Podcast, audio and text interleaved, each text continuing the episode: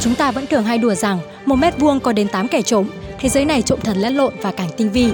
Và thật buồn cười khi có những lý do của kẻ trộm tưởng chừng chỉ có trên phim, vô lý đến không ai có thể ngờ tới. Thông tin nghẹt thở nhất trong những ngày cuối tuần qua là cháu bé hai tuổi ở Bắc Ninh bị bắt cóc tại công viên. Những ngày vừa qua, vụ việc bắt cóc em bé ở Bắc Ninh đã gây xôn xao dư luận.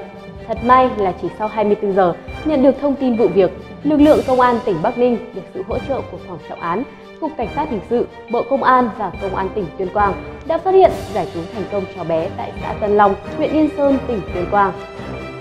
Vụ việc như một hồi chuông cảnh tỉnh cho các bậc phụ huynh cần phải thận trọng hơn khi trông nom trẻ. Bên cạnh đó, việc dạy trẻ những kỹ năng phòng chống khỏi bị các nguy cơ bắt cóc là hết sức cần thiết. Quý vị và các bạn đang theo dõi bản tin Vietnam Plus News.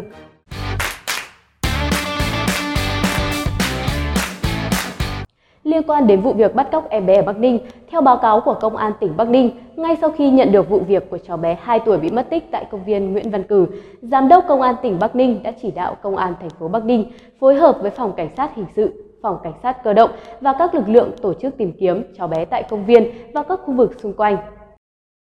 Trong quá trình thực hiện chuyên án, với các mũi điều tra trinh sát, Công an tỉnh đã huy động hàng trăm chiến sĩ rà soát, phát hiện và giải nghi nhiều đầu mối. Bằng các hoạt động điều tra nghiệp vụ, chiều ngày hai mươi hai tháng tám, lực lượng chức năng bước đầu xác định đối tượng thực hiện hành vi bắt cóc cháu bé là Nguyễn Thị Thu, sinh năm một nghìn chín trăm tám mươi tám, quê quán tại tổ năm, phường Hợp Giang, thành phố Cao Bằng, tỉnh Cao Bằng, đang ở xóm mười sáu, xã Tân Long, huyện Yên Sơn, tỉnh Tuyên Quang. Nguyễn Thị Thu làm công nhân tại thành phố Bắc Ninh và trọ tại phường Khắc Niệm, thành phố Bắc Ninh.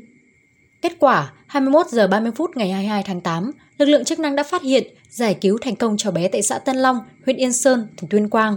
Ngay trong đêm hai mươi hai tháng tám, cháu bé được lực lượng chức năng đưa từ Tuyên Quang về thành phố Bắc Ninh. Sau sự việc, một chủ cửa hàng quần áo ở Tuyên Quang đã kiểm tra lại camera an ninh và đăng tải lên mạng xã hội cảnh hai đối tượng Thu và Bằng dẫn cháu bé tới cửa hàng mình mua quần áo. Đoạn video cho thấy, Thu cùng Bằng đang đứng chọn quần áo, cậu bé vẫn lon ton chạy dưới chân mà không hề hay biết mình bị người phụ nữ này bắt cóc khỏi vòng tay bố mẹ. Sau khi bắt được hai đối tượng, rất nhiều người đã đặt ra câu hỏi liệu hai đối tượng sẽ phải đối mặt với hình phạt như thế nào.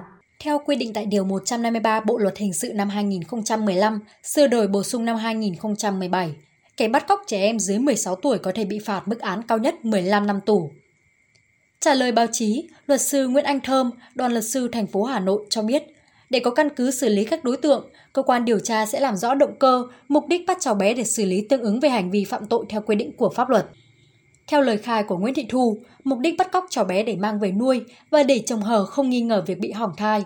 Tuy nhiên, theo luật sư Nguyễn Anh Thơm, dưới góc độ pháp lý, hành vi đưa cháu bé rời khỏi sự quản lý của bố mẹ mà không được sự đồng ý đã cấu thành tội chiếm đoạt người dưới mười sáu tuổi. Tội phạm và hình phạt được quy định tại Điều một trăm năm mươi ba Bộ Luật Hình sự. Qua sự việc này, đây là lời cảnh tỉnh cho các bậc phụ huynh cần nâng cao cảnh giác bảo vệ chính thế hệ sau của mình. Những trường hợp trẻ bị bắt cóc, đa số đều có chung một đặc điểm là trẻ tách riêng khỏi người thân để chơi. Đôi khi nguyên nhân do người lớn sao nhãng, không để ý đến trẻ. Chính vì vậy, kỹ năng đầu tiên mà phụ huynh nên dạy con là không nên tách riêng ra để đi chơi ngoài tầm kiểm soát của cha mẹ. Bên cạnh đó, trẻ cũng cần được dạy không đến gần, tiếp xúc và nghe theo lời người lạ, dù họ có biết tên tuổi với những thông tin của trẻ và gia đình trẻ, đồng thời phải kiên quyết từ chối cho những dụ dỗ bằng lời nói hay hiện vật của người lạ. Điều trẻ cần làm là luôn bám sát và tập trung vào người thân hoặc cô giáo của mình. Khi có người lạ đến hỏi chuyện, phải chạy lại nhờ người thân hoặc giáo viên nhà giúp đỡ, tiếp chuyện.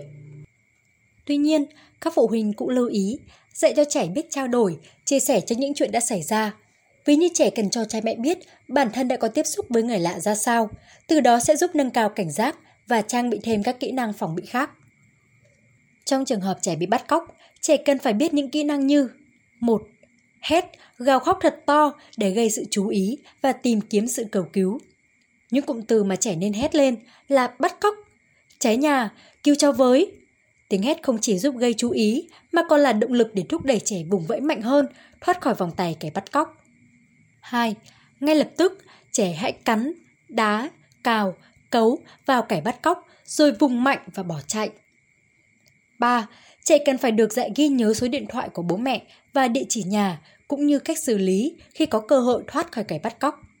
Vụ việc bé trai hơn hai tuổi ở Bắc Ninh bị bắt cóc ở công viên trong lúc bố lơ là vài phút khiến rất nhiều bố mẹ bàng hoàng vì thức tỉnh, vì cũng đã từng rơi vào tình trạng như vậy. Vì vậy, bố mẹ không được sai sót dù chỉ là một ly vì sẽ đi một dặm. Thủ đoạn kẻ xấu dụ dỗ, bắt cóc trẻ em ngay trước mặt bố mẹ không còn mới. Nhiều lần đã được cảnh báo, nhưng đáng tiếc là nó vẫn xảy ra trong thực tế. Trong một thử nghiệm xã hội được YouTube Blanker nổi tiếng với nickname Jui Salas của mình, anh đã tiến hành một vụ bắt cóc trẻ em ngay trước mặt phụ huynh. Trong khi người bố đang mải miết xem điện thoại để cậu con trai ngồi chơi cầu trượt một mình, một thanh niên đã tới và đưa cậu bé đi mà người bố vẫn không hề hay biết. Vì vậy, các bậc phụ huynh hãy dành nhiều thời gian cho con hơn, tránh những phút lơ là, bởi chỉ một phút sơ sẩy là nguy cơ rủi ro có thể xảy đến với đứa con thân yêu của mình. Sự việc trên có thể đã mang đến một bài học đắt giá cho các bậc phụ huynh. Hãy dành nhiều thời gian để chăm sóc con và chơi với con nhiều hơn. Nội dung vừa rồi đã khép lại bản tin tổng hợp của Vietnam Plus ngày hôm nay. Mời quý vị và các bạn tiếp tục cập nhật vào thứ Hai, thứ Tư và thứ Sáu hàng tuần tại trang báo điện tử và kênh YouTube của Vietnam Plus. Chúc quý vị và các bạn có một ngày làm việc hiệu quả và đừng quên tuân thủ các quy định về phòng chống dịch covid mười chín để bảo vệ sức khỏe của chính mình cũng như những người xung quanh.